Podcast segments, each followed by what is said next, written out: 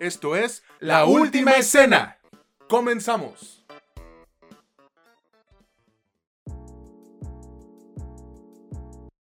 ¿Qué onda? ¿Qué tal amigos? ¿Cómo están todos? Esperamos que muy muy bien. Sean bienvenidos a un episodio más de este que es su podcast favorito sobre cine y series. Ya saben, la última escena donde no es lo que te cuentan, sino cómo te lo cuentan. Yo soy César Granados y del otro lado se encuentra mi buen amigo Mitch Moreno. ¿Cómo estás, carnal? Cuéntanos. Pues muy bien, muy bien. Eh, se supone, como te platicaba, ya listo para empezar con mis labores la próxima semana, pero va a tener que esperar un poquito más. Lo que sí es que estoy listo para hablar, eh, como cada semana, de cine y series. ¿Tú cómo estás? Pues yo bien, güey, la neta estoy em, emocionado por dos cosas, ¿no? Feliz. La primera es porque ya van a sacar Betty la Fea de Netflix, ya después de dos años en el top 10, aleluya, güey, para que vean otra cosa.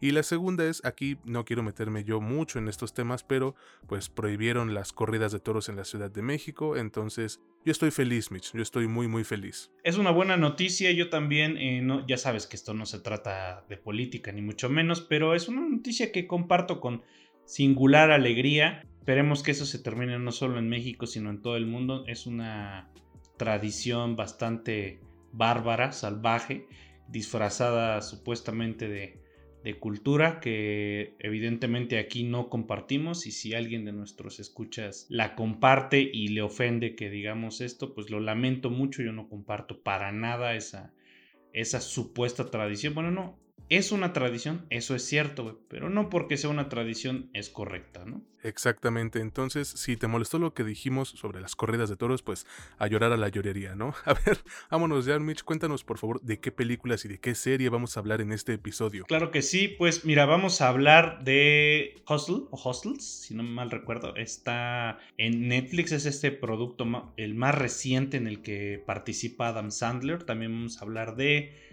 el hoyo en la cerca, una película que es como de terror psicológico, mexicana y pues obviamente muy reciente. También vamos a hablar de una serie en la que participa nuestro apreciado John Berntal, que es We Own This City. Eh, es una miniserie de HBO. Además de él, nos fuimos a ver el preestreno, ya salió en otros lados, pero acá en México se estrenó, se preestrenó todo en todas partes al mismo tiempo, Everything Everywhere All at Once. Eh, en varios cines desde la semana pasada. Y pues obviamente vamos a hablar de ella. Se supone que el estreno oficial es, si no mal recuerdo, el 23, ¿no? El 23 de, o sea, si es la próxima semana, ¿no? ¿Cómo ves? Suena, suena interesante, ¿no? La neta, muy interesante, güey. Yo creo que ahora sí los cuatro son productos, si bien eh, no excelsos todos, al menos decentones, al menos pues creo que cumplen con la tarifa. Entonces, pues vamos a darle, carnal. No olviden a todos los que nos escuchan por primera vez que este podcast lo pueden encontrar en Spotify, en Apple Podcast, Amazon Music, Anchor y otras plataformas. Ahorita YouTube no, ese sí no. que estamos tanto en Facebook como Instagram y nos encuentran como La Última Escena Podcast. Y a Mitch lo pueden buscar en TikTok, ¿cierto? Así es como Mitch Moreno L-U-E. Ahí lo tienen, amigos. No suben ni madres, pero ya lo pueden buscar. Ya lo pueden encontrar ahí. Me pueden seguir, o sea, no es impedimento, güey. Me pueden seguir. Exactamente. A ver, güey, cuéntanos, pues, ¿con qué película te gustaría iniciar, va? Yo la verdad es que aquí sí tengo un marcado menos y creo que es El hoyo en la cerca, así que me gustaría empezar con esa. Perfecto, entonces iniciamos este episodio 19 de la tercera temporada de La Última Escena, donde ya saben que no es lo que te cuentan, sino cómo te lo cuentan. Iniciamos con El hoyo en la cerca. Esta es una coproducción entre México y Polonia, que la neta, güey, no tuvo mucha distribución, y eso pues me molesta un poco porque con todos sus detalles es, de lo mejor que se ha hecho en nuestro país hablando de cine en tiempos pues, recientes. Yo, yo creo eso, ¿no? Ahorita veremos. Esta película es dirigida por Joaquín del Paso y cuenta con un montón de actores que ni siquiera me molesté en buscar porque son un chingo y desde ahí creo que empiezan un poco los problemas, ¿no? A ver, hermano, por favor, cuéntanos de qué trata El hoyo en la cerca y qué te ha parecido a ti esta película de terror, entre comillas, ¿no? pues mira, eh, honestamente me gustaría mucho decirte de qué se trata, pero no tengo ni idea de qué se trata, güey. O sea, creo que solo el director o el escritor, creo que es el mismo, es el único que sabe de qué chingado se trató el hoyo en la cerca, güey. Porque yo no tengo idea, pero la historia, la historia que nos intenta narrar es la de un grupo de niños privilegiados todos que los llevan a un campamento, pues como de verano, ¿no? Un campamento religioso, porque pues el tipo de educación que le dan a las élites en, en, México y me imagino que en algunas partes de Sudamérica y Centroamérica debe ser igual. Es estrictamente religioso o es profundamente religioso, muy rígido además. En este sitio, muy alejado de, de la civilización, que está al lado de un pueblo bastante marginal, en este sitio hay una cerca que casualmente, como dice el, nombre, tiene un, hoyo. Descubren que tiene un hoyo y creen que probablemente alguien del poblado podría haberse colado al, pues al campamento, a este lugar, a este sitio en el que están puros niños. Y pues esa es la amenaza, supuestamente. Me está costando un poquito de trabajo narrarles cuál es la cuál es la historia, porque como te dije, para mí no tiene prácticamente ningún sentido. ¿Qué me ha parecido? Pues mira, como puse yo en un meme, pienso que pinche película toda estúpida, güey. Eh, se supone, o al menos eso es lo que más o menos entendí, tanto de los simbolismos, sobre todo religiosos, simétricos, de grupo, sectarios y todas las cuestiones que está tratando de mostrarnos ahí el, el director y escritor, es, está mostrándonos un poquito sobre una alegoría acerca de, pues, del, del cómo las élites solo se, siente, se sienten amenazadas por algo que puede parecerles a ellos tan ajeno como la gente común y corriente. Sin embargo, pues en, en su grupo tienen a uno de ellos, pero pues lo tratan horrible porque pues es un niño becado que está ahí con, con, junto con gente que evidentemente es muchísimo más adinerada que el 99% de la población y lo tratan de la chingada, ¿no? Intenta el, director mostrarnos también el, el, tipo de personas que tratan de formar las élites, que es pues líderes natos, gente que se cría en el racismo, en el clasismo, que les fomentan este tipo de valores, que también todo está utilizando la iglesia como pilar y como mortero para formar y acceder al poder. Pero para mí, o para mi gusto, como decía desde un inicio, falla. Sobre todo porque parece que evidentemente el director y escritor tiene ciertas vivencias y cierta cercanía con, con estas élites y ah, las ve más cerca que el resto de las cosas. ¿A qué es a lo que voy? Pues miren, ni yo creo que nadie de los que nos escucha es, no sé, hijo de el dueño de Televisa o, o hijo de Salinas Pliego o, de algún alguien de las verdaderas élites del país. Eh, así que yo voy a suponer que todos o la mayoría de los que nos están escuchando, y, obviamente me incluyo, pues no crecimos así, no, no, nos criaron de ese modo, nos criaron pues más cerca de, pues, del barrio, ¿no? de, de gente totalmente común y promedio de este país o del país en el que nos están escuchando.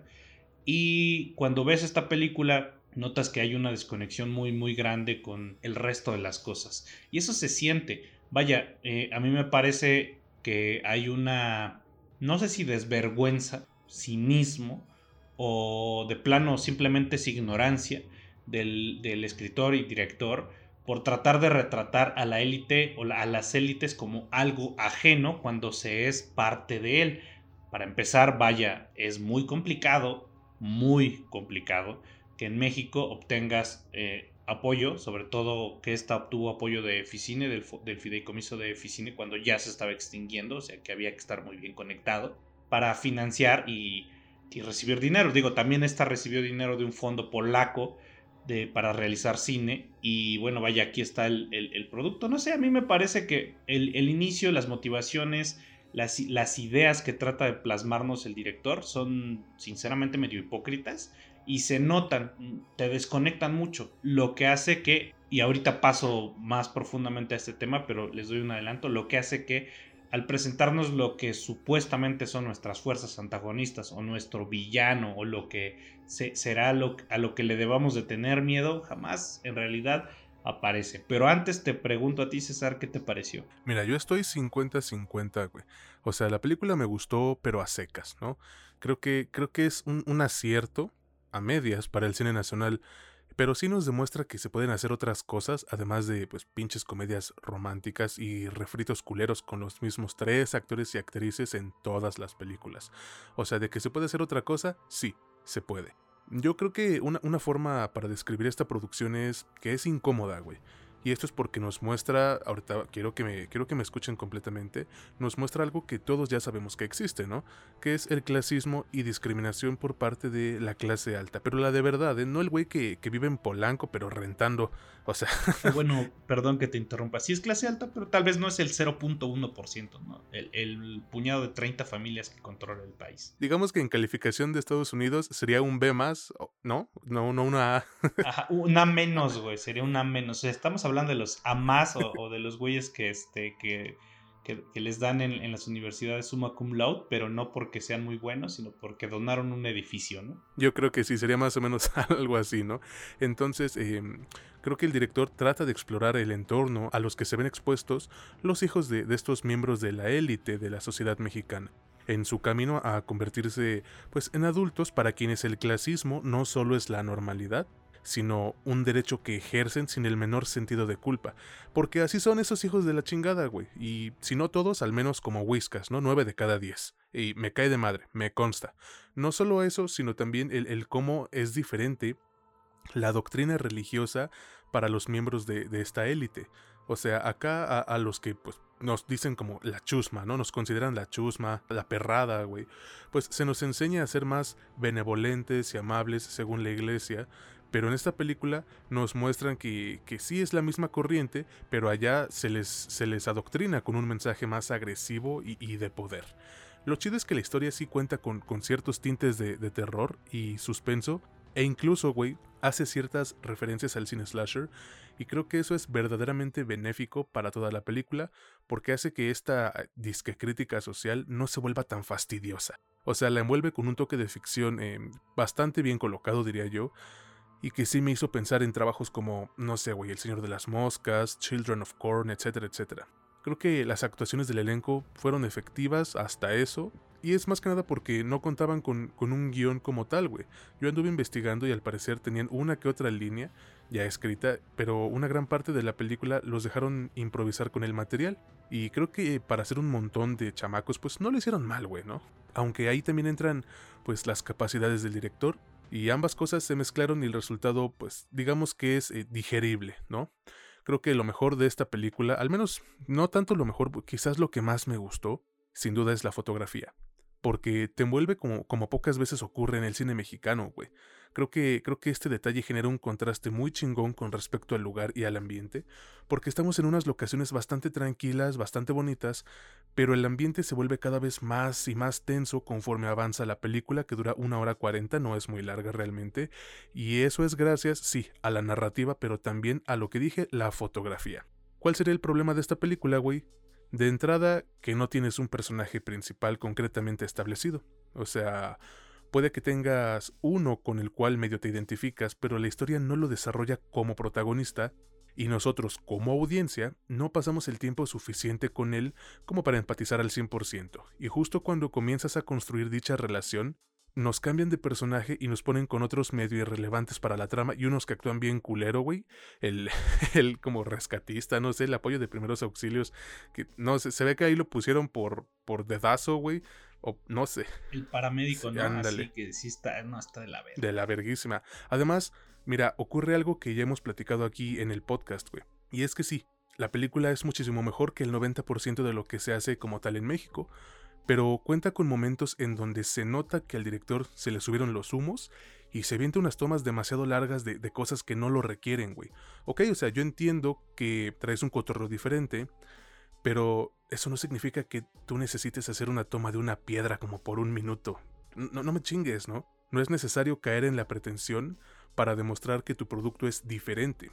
Y además, güey, ok, comprendo que medio tratas de abordar eh, cosas que, que se deben hablar y erradicar en nuestro país, pero papi, te fuiste a estudiar cine en Polonia, güey. O sea, y aquí me voy a ganar quizás uno que otro enemigo, pero me vale verga. Porque mira, es bien fácil hacer estas críticas, entre comillas, desde el privilegio. ¿No? Tú lo decías, desde un lugar donde nunca has tenido que vivirlas, jamás las has sentido en carne propia, tú jamás, ahí sí, perdóname, pero jamás las has tenido que sentir, y por eso me cuesta mucho trabajo creerme tu mensaje de, ay, mira, es que las élites, pues sí, güey, pero tú también eres élite, o sea, no me vengas con esas mamadas, discúlpame. Bueno, en conclusión, güey, creo que es un trabajo refrescante dentro de las producciones nacionales, con unos momentos bastante tensos y, buenas actuaciones del elenco. Bueno, no todos, el, el como paramédico así del asco, güey. Aunque mira, sí se siente muy pretencioso en ciertas ocasiones y tiene un final que para mí se vuelve bastante ambiguo y no tiene necesidad de hacer así.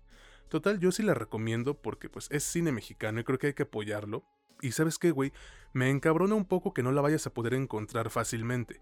O sea, hazme el favor, güey, en todo el norte de la Ciudad de México solo la tienen en un pinche cine, güey. Un pinche cine, Mitch. Hazme el perro favor, ¿no? Sí, fíjate que en, en esta, esta semana me, me di el, bueno, o sea, ahorita que estamos grabando, eh, estuve viendo en dónde estaba porque alguien me preguntó, oye, ¿sí salió en cines? Porque creo que la, la vio en, que la iban a poner en la cineteca, ¿no? Ya sabes, que allá pues obviamente sí ponen, sí ponen más cosas. De pronto suena uno súper, súper mamador cuando dice, hay que ir a la cineteca, pero pues también a veces te ves orillado, ¿ah? Porque es el único sitio en el que te ponen las cosas que no son precisamente eh, comerciales, ¿no? Sí está como en tres cines en toda la Ciudad de México y la Ciudad de México es obviamente la ciudad en la que se va más a ver todo tipo de cine en todo el país y nosotros como país somos el cuarto, o sea, quitando Estados Unidos, en, mercados internacionales, somos el tercero o el cuarto, nos peleamos por ahí el lugar con Brasil,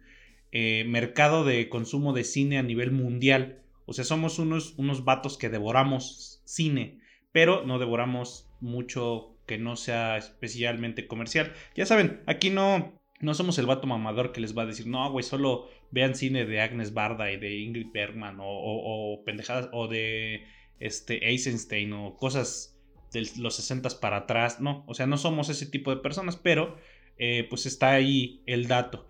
Eh, yo, yo retomo la parte que te decía. Para mí la película es más errores que aciertos. Por supuesto que la fotografía es algo de resaltar. Entiende perfectamente el director que estas fotografías de espacios abiertos y, de grupos reunidos, vaya, eh, nos dan la idea de religiosidad. Se supone que pues la fotografía tomó estas ideas eh, estéticas justamente de la arquitectura. La arquitectura se supone que te cuenta una historia a través de los edificios. Ahora, últimamente eso ya no es tan, tan cierto, pero con los griegos y con, con bueno, con la arquitectura clásica, con, con, lo que le siguió neoclásico, con el barroco, con todo, todo ese tipo de cosas, pues nos contaban historias. Las iglesias cuentan historias a través de su arquitectura y eso se trasladó a la fotografía. La fotografía obviamente se trasladó al cine y el cine nos muestra tomas que se supone que nos cuenten historias solo con la imagen que nos están presentando. Esa es, eso es la parte artística, vaya.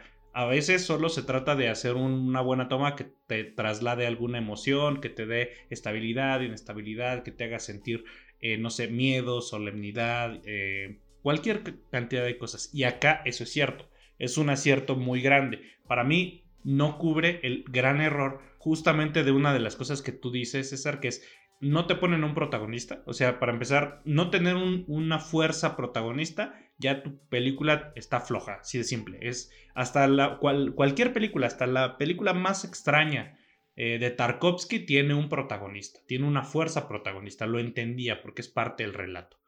Y acá no, no hay ni madres. O sea, y si, se supone que tengo que empatizar con un montón de morros que vivieron y viven y son de un modo que es totalmente ajeno al 99.99% de la población, pues es imposible, güey. O sea, no puedo empatizar con una masa. Tal vez podría si esos niños fueran de campamento de la escuela secundaria 96 de Azcapotzalco, de Iztapalapa o algo así. Tengo, tenemos cosas en común, pero con estos morros no. Entonces, Ahí está el error desde el inicio y aparte, después, no te presentan ninguna fuerza antagonista real, solo algo supuesto. Y para poner algo supuesto y crear un ambiente de terror psicológico, porque aquí claramente yo veo la, la inspiración en, en, cosas como las de Ari Aster, tienes que irla construyendo a través de pues la consecución de ciertas cosas que sí pueden amenazar a nuestros protagonistas. Acá eso nunca sucede. Hay un montón de escenas inconexas que también están de sobra. Entonces yo, en conclusión, honestamente, aunque sí creo que hay que apoyar el cine mexicano, Esta en particular, en serio, yo creo que ni siquiera hay que hacer, hay que tomarse la molestia.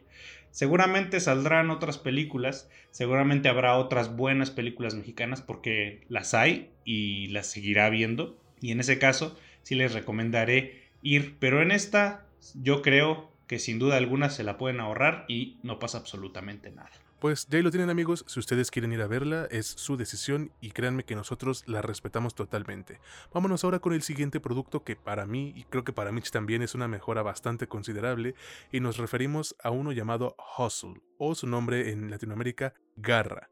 Este es un drama deportivo que van a poder encontrar en Netflix y que la neta no me pesa decirles a todos ustedes que este es uno de los mejores productos propios que ha hecho la plataforma en quién sabe cuánto tiempo. ¿eh? El director es Jeremiah Zagar y cuenta con las actuaciones de Adam Sandler, el basquetbolista Juancho Hernán Gómez, Queen Latifah, Ben Foster, Robert Duvall, Maria Boto, Heidi Garner y un chingo, pero un chingo de jugadores y personalidades de la NBA el deporte más chingón del mundo. Bueno, para mí lo es, ¿no? A ver, Mitch, cuéntanos por favor eh, de qué trata Hustle, Garra, y qué te pareció de ti esta nueva película de, Adam Sandler. Pues eh, claro que sí, eh, yo creo que sí tienes un pequeño sesgo porque te canta el básquetbol, pero te voy a dar la razón con que es un producto excelente. Acá nos hablan de Stanley Sugarman, que es una especie de visor talentos internacional, que ya está, ya pasaron sus mejores años, él trabaja para los 76ers de Filadelfia, los Sixers. Y pues en su trabajo viaja un buen y se nota que está muy cansado de viajar. Él, siempre ha querido ser coach de, pues, de básquetbol, pero no se le ha dado la oportunidad. En un giro del destino, que pues no se los vamos a contar, eh, se ve obligado a buscar un, a, un a un talento perdón, en España y después de una serie de circunstancias se lo encuentra o cree que se lo encuentra en una reta de barrio justamente en España. Nuestra película va a tratar, evidentemente, de la travesía que va a pasar Adam Sandler para llevar a este talento hacia la NBA. ¿Qué me ha parecido? La verdad me gustó un chingo, güey. Es una película que tiene un montón de corazón y que nos muestra que Adam Sandler cuando se quiere poner serio se pone bastante serio. Aunque aquí me, gustaría decir que eh, me parece que LeBron James trató de sacarse la espinita de haber hecho Space Jam 2 y dijo voy a producir algo que, que, que sí esté chido. Porque pues el que puso la lana fue entre Happy Madison y la productora de LeBron James o el propio LeBron James. Y nos entregaron esto. Yo creo que, que, que la película no es ni una docuserie, no es un documental del draft, no, no es una película propiamente de básquetbol. Eh, por momentos se llega a sentir como, como si fuese a ser una película principalmente motivacional, pero tampoco lo es, no es una película totalmente seria y dramática porque ahí está la esencia de, del Adam Sandler que de pronto hace su comedia de, de pedos y, de cosas sexuales súper bobas, pero, pero no es ninguna de esas cosas, es algo que parece nuevo, que parece que él quiere mostrar que, que puede hacer las cosas y, y nos las muestra, pues no a la perfección, pero sí cercano. Ahorita le seguimos con, con, con, la crítica, pero primero te pregunto a ti, César, ¿qué te pareció? Pues mira, güey, a mí me pareció una gran película, un, un, sports drama bastante satisfactorio y que demuestra dos cosas que a muchísima gente pues no parece que, que quieran aceptarlo, güey. Una es que Netflix sí tiene buenos productos, buenas producciones, y otra es que Adam Sandler es un pinche actorazo cuando se lo propone. Y aquí lo hemos dicho, güey, desde que reseñamos la de Uncut Gems. Mira, creo que Hustle inicia bastante rápido.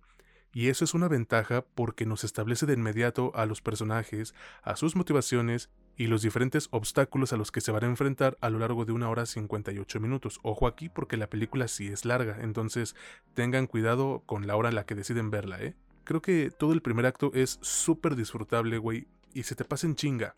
Yo de repente le di pausa para ir a mear y me sorprendí al ver que, que, ya había llegado los primeros 60 minutos.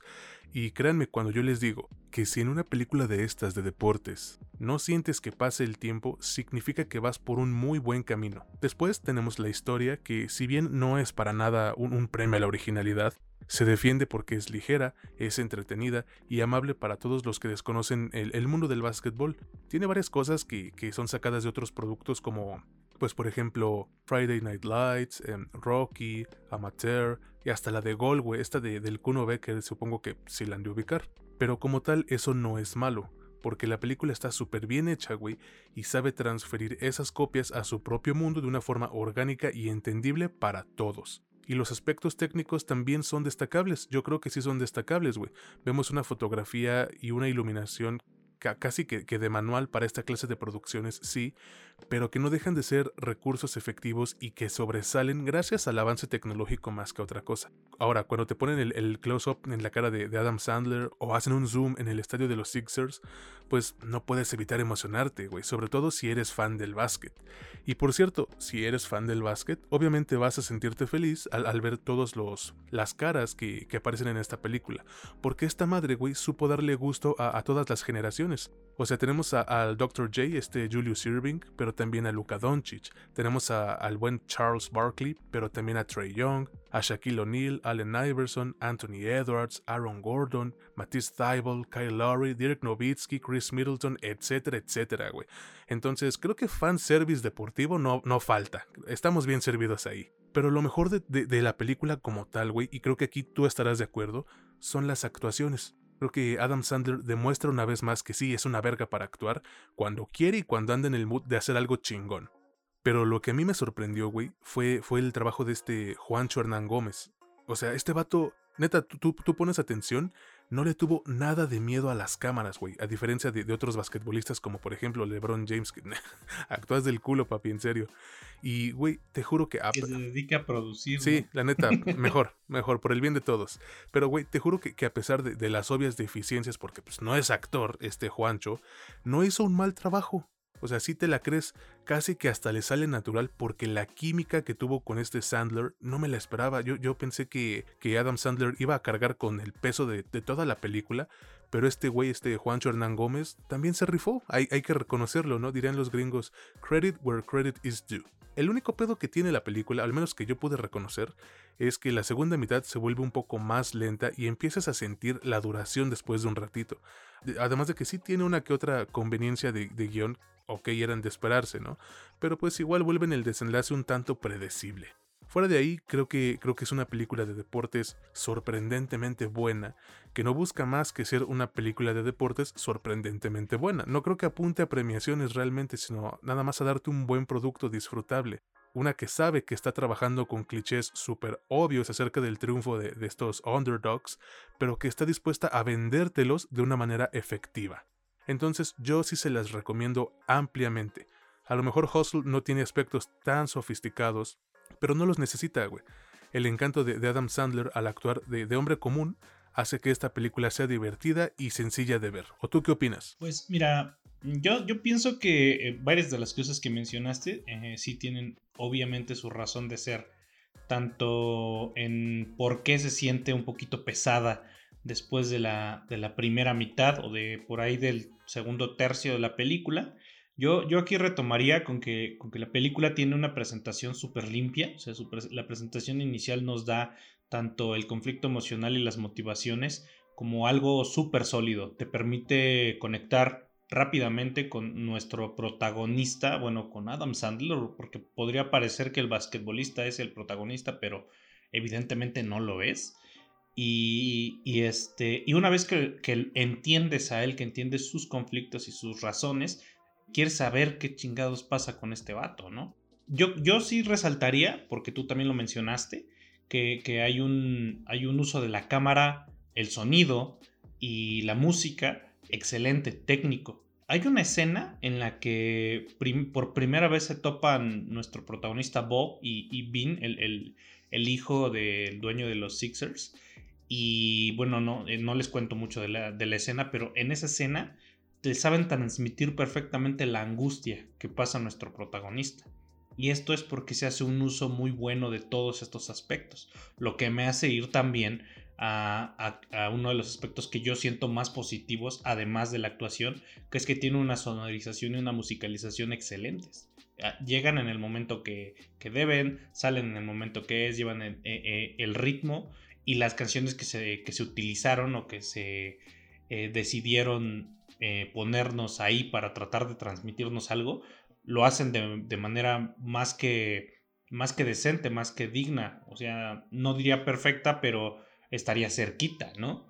Yo pienso que el error, como tú bien dices, está en que hacia el final de la película se siente un poquito lenta, pero este, es que esto se debe a que regularmente el clímax de una película eh, va acompañado, eh, no más bien, el clímax de la película va precedido por el arco de redención del héroe, regularmente, cuando nos estás presentando un héroe que va a ser eh, que lleva el camino del guerrero, que, que, que, está haciendo el camino del héroe, pasa por obstáculos que lo desarrollan y nos lo llevan a ser como nuestro héroe superior y pasa por una última prueba y finalmente llega al éxito. Ese es el arquetipo del camino del héroe.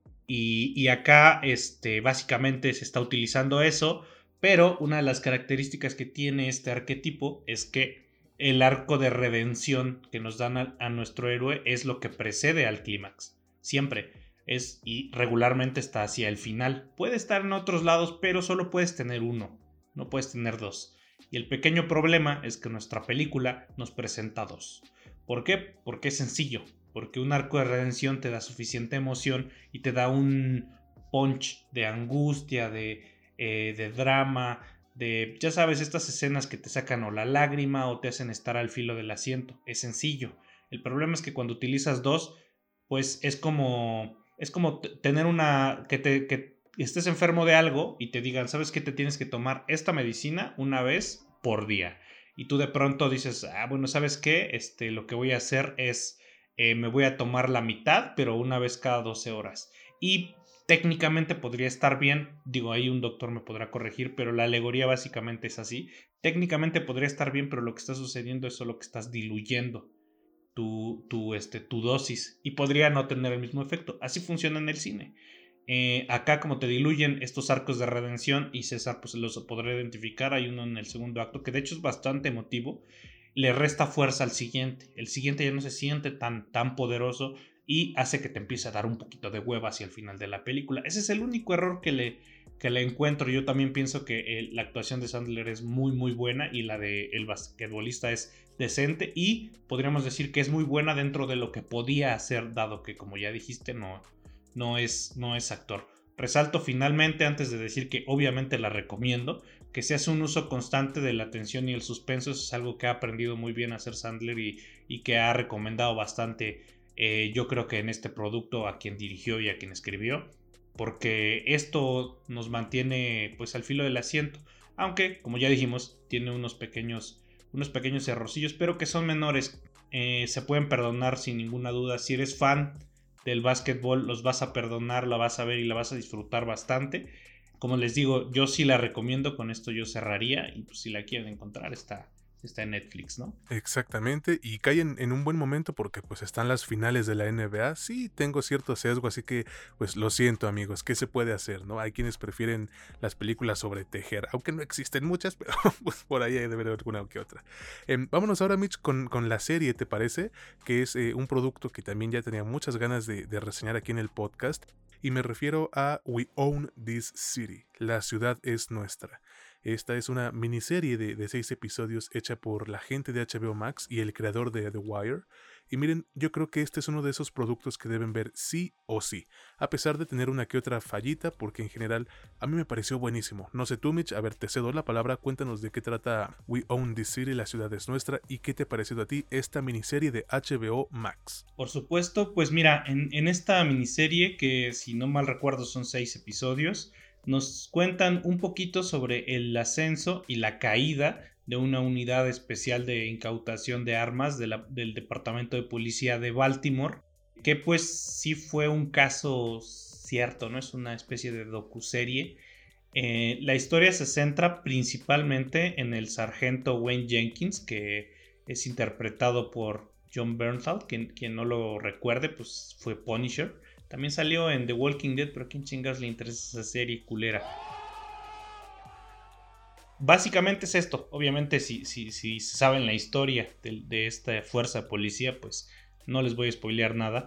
Pero nos cuenta el cómo llegaron a diseñar un esquema fraudulento tanto para el erario como para las personas, y cómo utilizaron la fuerza, el poder y la estructura institucional de la policía para oprimir sistemáticamente a la población de la ciudad de Baltimore, como finalmente fueron eh, descubiertos, perseguidos, investigados y de manera infame, pero también al mismo tiempo célebre, encarcelados y condenados justamente.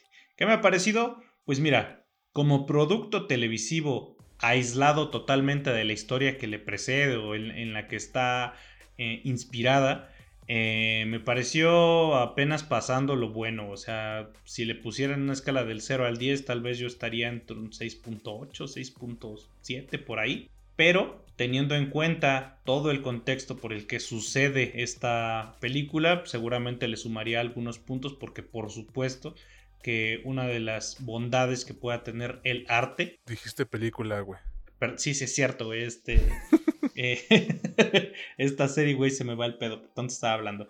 Eh, no, es que esté diciendo que, que, la televisión no puede o puedes o es arte, pero una de las cosas que, que tiene el arte o lo que pretende ser algo artístico es pues también el tiempo, ¿no? La temporalidad aquí cae como anillo al dedo en un contexto pues delicado de nuestros eh, amigos vecinos del norte. Obviamente aquí en el apartado técnico pues lo que más podemos destacar serán tal vez las interpretaciones y sobre todo el manejo de los tiempos porque nos permite que cada uno de los episodios tenga la duración adecuada para que podamos sentir eh, cierta tensión a lo largo de los seis episodios, cosa que a veces es difícil para algunas de las series y que acá yo sí lo agradezco porque eh, te permite que, la serie se sienta ligera y que sí quieras seguir viendo la, vaya, el siguiente episodio.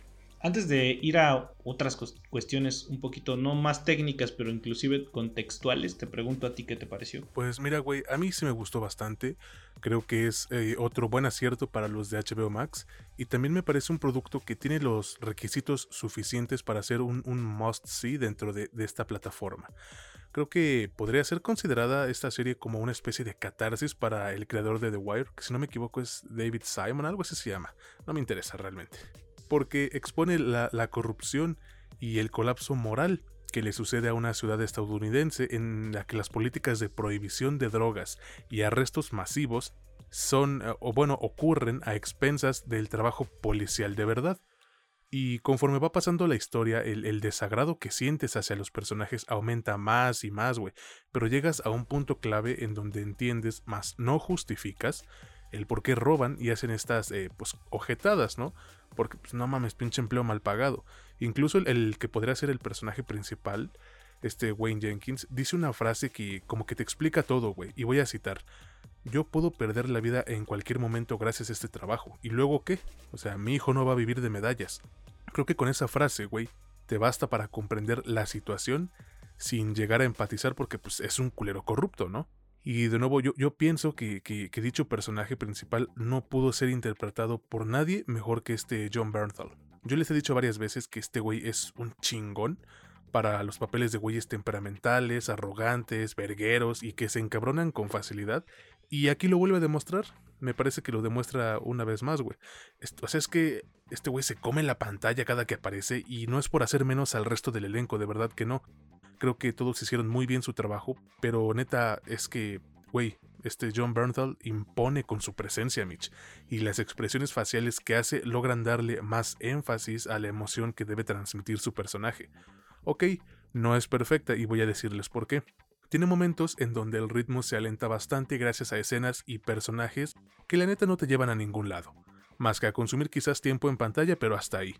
Cada episodio dura una hora aproximadamente, cuando bien pudieron ser de 40 a 45 minutos, y hay partes en donde sí te cuesta trabajo seguirle el pedo a, los diferentes tiempos en los que van situando la historia, güey. Además de que se utiliza un, un montón de tecnicismos políticos y policíacos y esto puede hacer que cierta parte del público se confunda y diga, ay güey, no le entiendo ni madres, mejor voy a ver otra cosa. Pero creo que vale la pena hacer un esfuerzo para ver este, este gran producto que nos muestra la enorme podredumbre y corrupción que existe en el sistema judicial de América, sin referirme únicamente a Estados Unidos nada más, también en México suceden estas cosas y de un modo todavía más descarado y cínico, ¿no crees? Pues fíjate que yo pienso que justamente lo que te decía no es tanto unas cuestiones técnicas, en las cuestiones técnicas se, se lleva el apartado de manera bastante digna, eh, sin embargo lo que es, es, es, de resaltar y lo que debería uno de entender, sobre todo creo que es parte de nuestro papel nos, como, como podcasters, este, eh, dar un poquito más de información para tratar de, de llevar un poquito de luz a quien a donde no la donde no la hay. Digo no es que nosotros podamos decir lo sabemos todo ni mucho menos no o sea ignoramos un chingo de cosas. Pero algo en lo que sí me gusta estar eh, pendiente y que me gusta pues tratar de saber un poco más es justamente las problemáticas raciales de, de nuestro vecino del norte.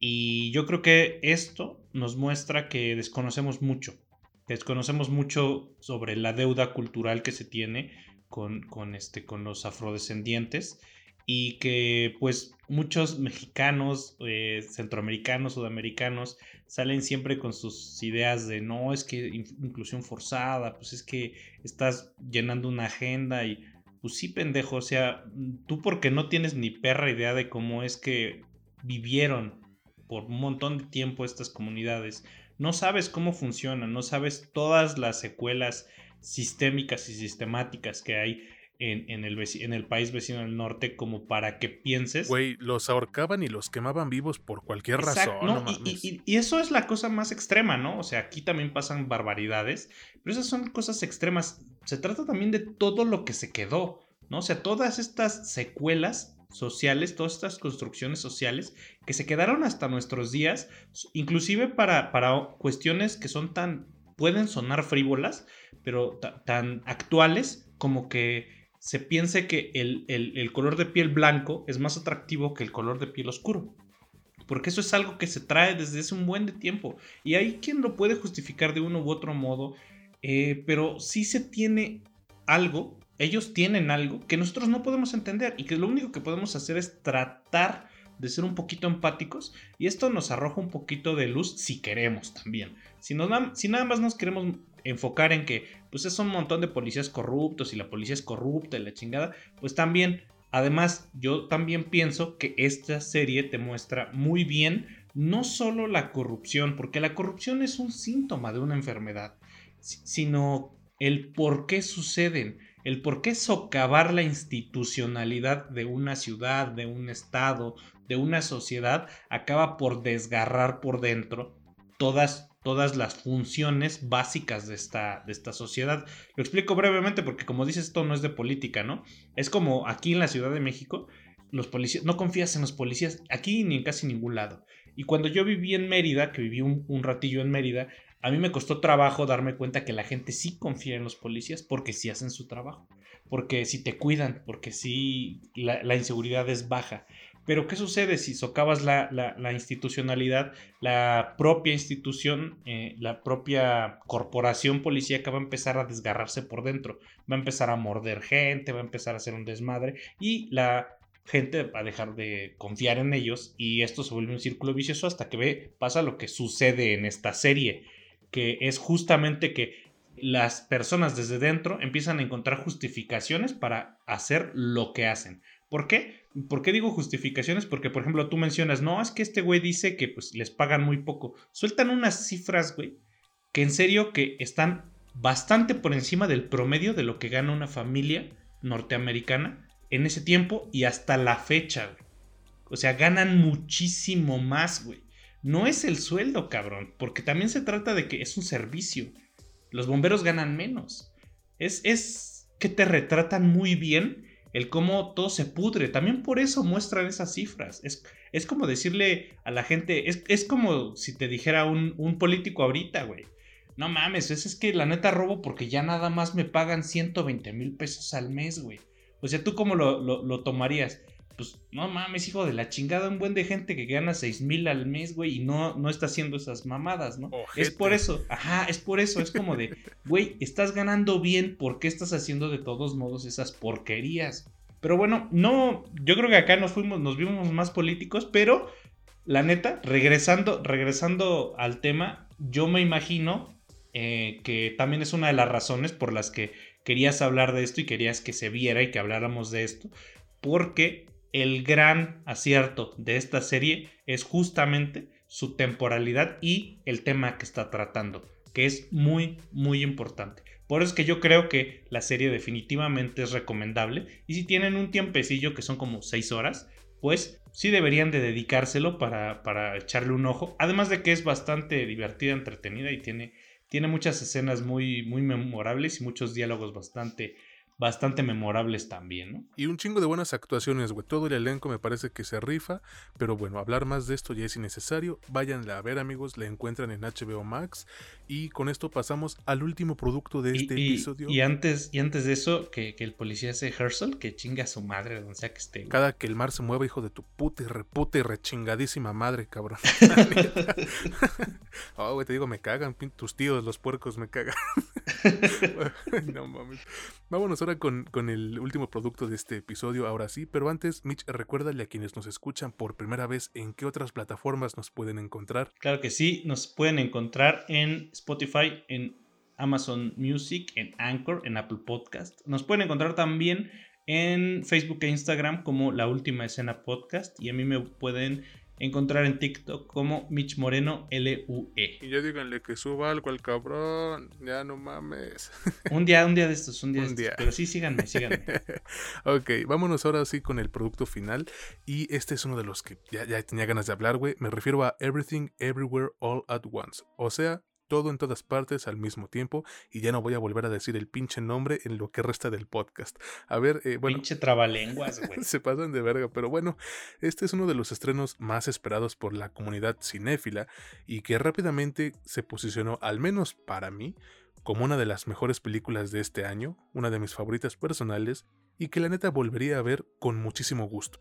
Esta película es dirigida por Dan Kwan y Daniel Scheinert, conocidos como Daniels, no ese pinche grupo de reggae culero, y la protagonizan Michelle Yeoh, Ka Hui Kwan, Stephanie Ansu, James Hong, Jamie Lee Curtis, Tali Medell y Jenny Slate. Mitch, por favor, cuéntanos de qué trata todo en todas partes al mismo tiempo y qué te ha parecido a ti esta película. Por supuesto, yo antes que antes que te diga de qué chingado se trata esto, tengo que decir algo que la neta me lo tengo que sacar porque porque es este es, muy bueno decir que los hermanos rusos saben perfectamente qué hacer con casi todas las cosas cuando se lo proponen, inclusive cuando solo se trata de poner dinero y elegir los proyectos en los que participar, ¿no? Porque esto es producido por ellos, no es dirigido por ellos ni escrito, pero obviamente un productor tiene un montón de mano en, las cosas que, que se hacen y acá ellos fungen como productores. La historia eh, de, esta madre que dices que es un trabalenguas y sí, propiamente es un trabalenguas si no eres, si no practicas tanto el inglés, yo la neta es que hace, trabajo casi todo el tiempo en inglés, pero tengo seis meses sin trabajar y, y este, y aún así nunca he sido especialmente bueno para decir cosas como trabalenguas. Aquí, en todo en todas partes al mismo tiempo, lo voy a decir en español para que no tenga pedos. Evelyn, Evelyn Wang, o Evelyn Wang Wang, es una mm, señora que es chino-americana, que pues administra una, una lavandería venida a menos, junto con su esposo, que se llama Waymond. Tienen algunos problemas tanto con Hacienda como entre ellos. Parece que por ahí se asoma también una demanda de divorcio. No se llevan especialmente bien con su hija que está como en la adolescencia y está pues tratando de demostrarle a todos que pues es lesbiana. Y bueno, pasan un montón de cosas y tienen un montón de tensiones cuando de repente esta mujer, esta señora, Evelyn, es obligada de algún modo a encontrarse o a enfrentarse con una fuerza multiversal que está tratando de acabar con todo. Ella es la última esperanza de los multiversos para detenerle y pues su travesía es nuestra película estelar, ¿no? En, este, en este episodio. ¿Qué me ha parecido? Pues mira, La podría describir de muchas maneras. Es una película excelente, eso es cierto. No sé si pudiéramos meterla dentro de lo que podemos llamar como el género de superhéroes, pero yo sí me aventuraría a decir que sí. Porque cuenta con prácticamente todos los elementos para poderla meter ahí, pero podríamos decir que pese a ser parte de un género que en algunos momentos es menospreciado por muchas personas, es una excelente película. Empezando con que no es sencillo aventarte una película de más de dos horas con personajes que no conoce nadie, con obviamente una historia que pues básicamente ahí empieza y se supone que también ahí termina y que es de un género que depende mucho de lo que ya conoce la gente. Es como como alguna vez platicaba yo, no importa si de pronto sacas, no sé, este, una película que diga Batman es microbusero, va a ir un chingo de gente a verla, güey. Sin tráiler ni nada. La gente va a ir a ver una película porque Batman tiene casi 100 años de historia. Ya la gente conoce la historia, acá es distinto. En todos los demás apartados técnicos, obviamente también cumple. Es este, la productora que es A24 regularmente nos pone talentos tanto en cinematografía como en sonorización, diseño de producción y acá no es la excepción. Quienes escriben le hacen bastante bien a la historia porque no sé de cuál fumaron, pero pues que pasen, güey, porque está, está muy buena su imaginación, güey.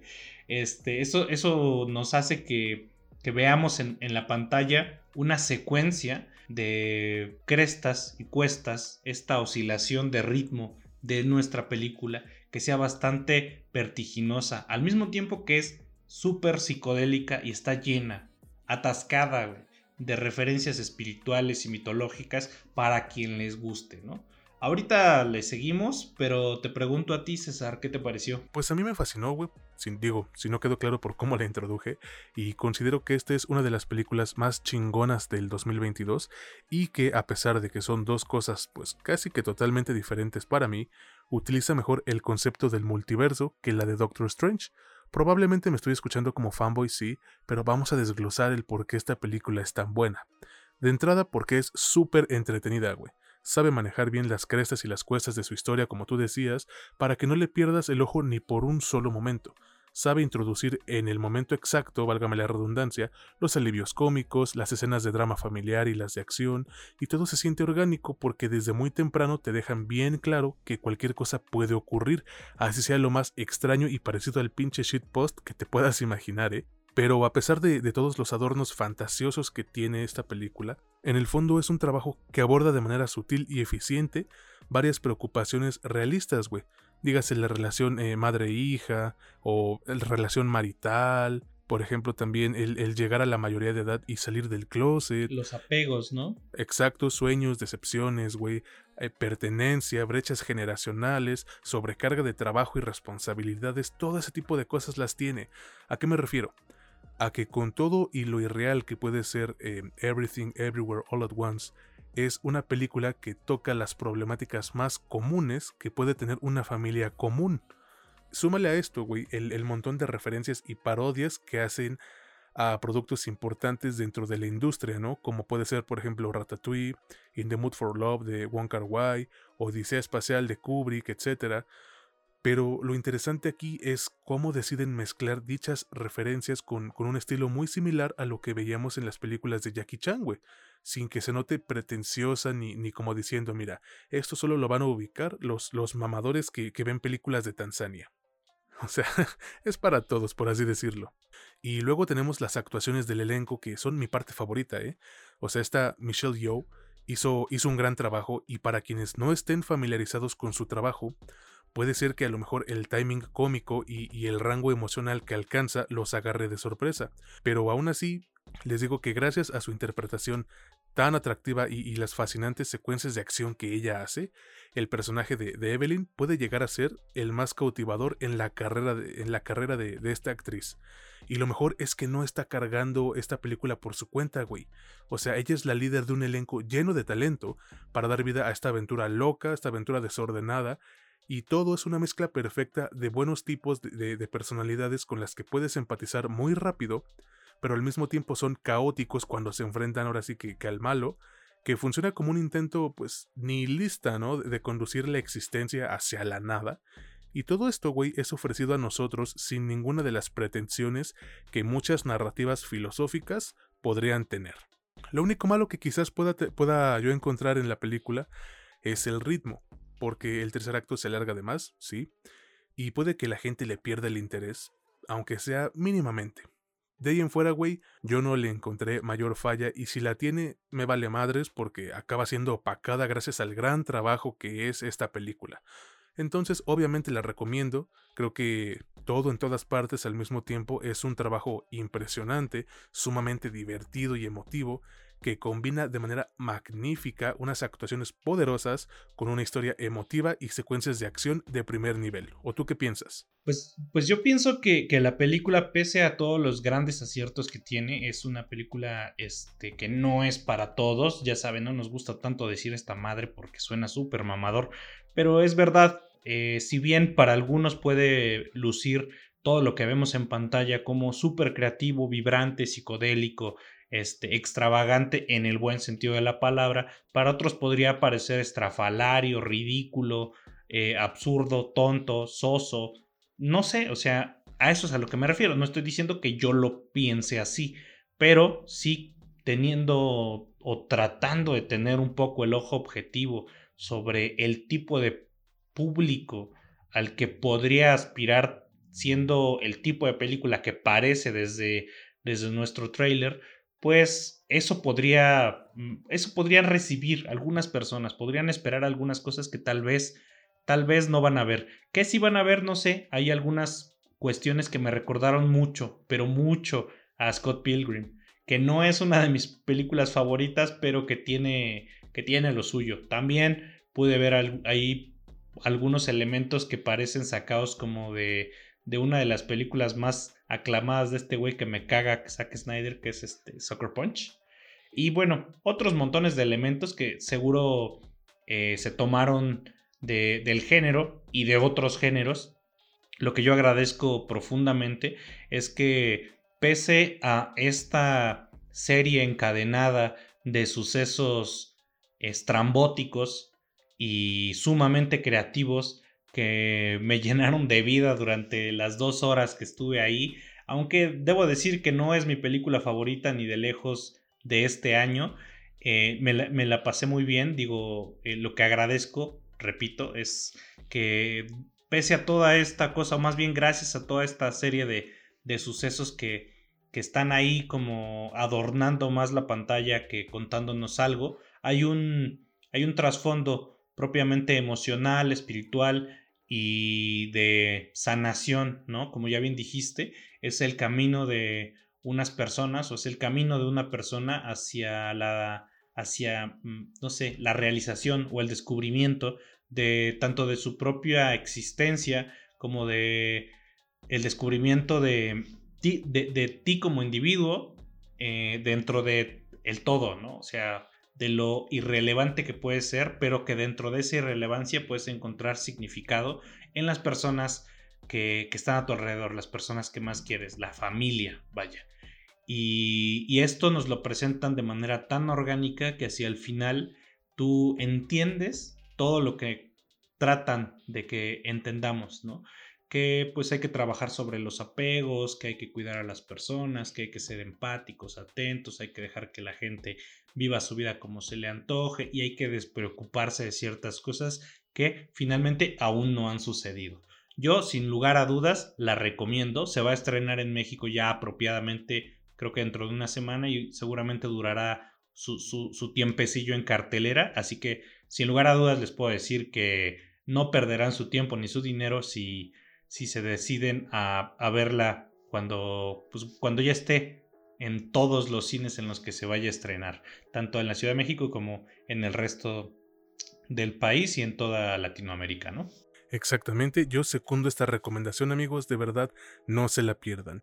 Y ahora sí, hemos terminado con este episodio. Queremos agradecerles a todos y cada uno de ustedes por escucharnos, compartirnos eh, darle like a nuestras pendejadas, de verdad, amigos, lo apreciamos muchísimo. No olviden que pueden escucharnos en Spotify, en Amazon Music, en Apple Podcast, Anchor y muchas otras plataformas que no digo porque me da un chingo de flojera, y que nos encuentran en Facebook e Instagram como La Última Escena Podcast, y a Mitch lo pueden encontrar en TikTok como Mitch Moreno LUE. ¿Algo que quieres agregar, güey? No, no, es, en esta ocasión, no, ya sabes, muchas gracias a todos por, por escucharnos y apoyar este proyecto. Perfecto, pues ahora sí nos vamos porque ya se vino la lluvia un poco recio. Yo soy César Granados y estuve con mi buen amigo Mitch Moreno en este que es su podcast favorito sobre ciniseries, La Última Escena, donde ya saben que no es lo que te cuentan, sino cómo te lo cuentan. Que pasen un excelente día, tarde, noche. Hasta la próxima.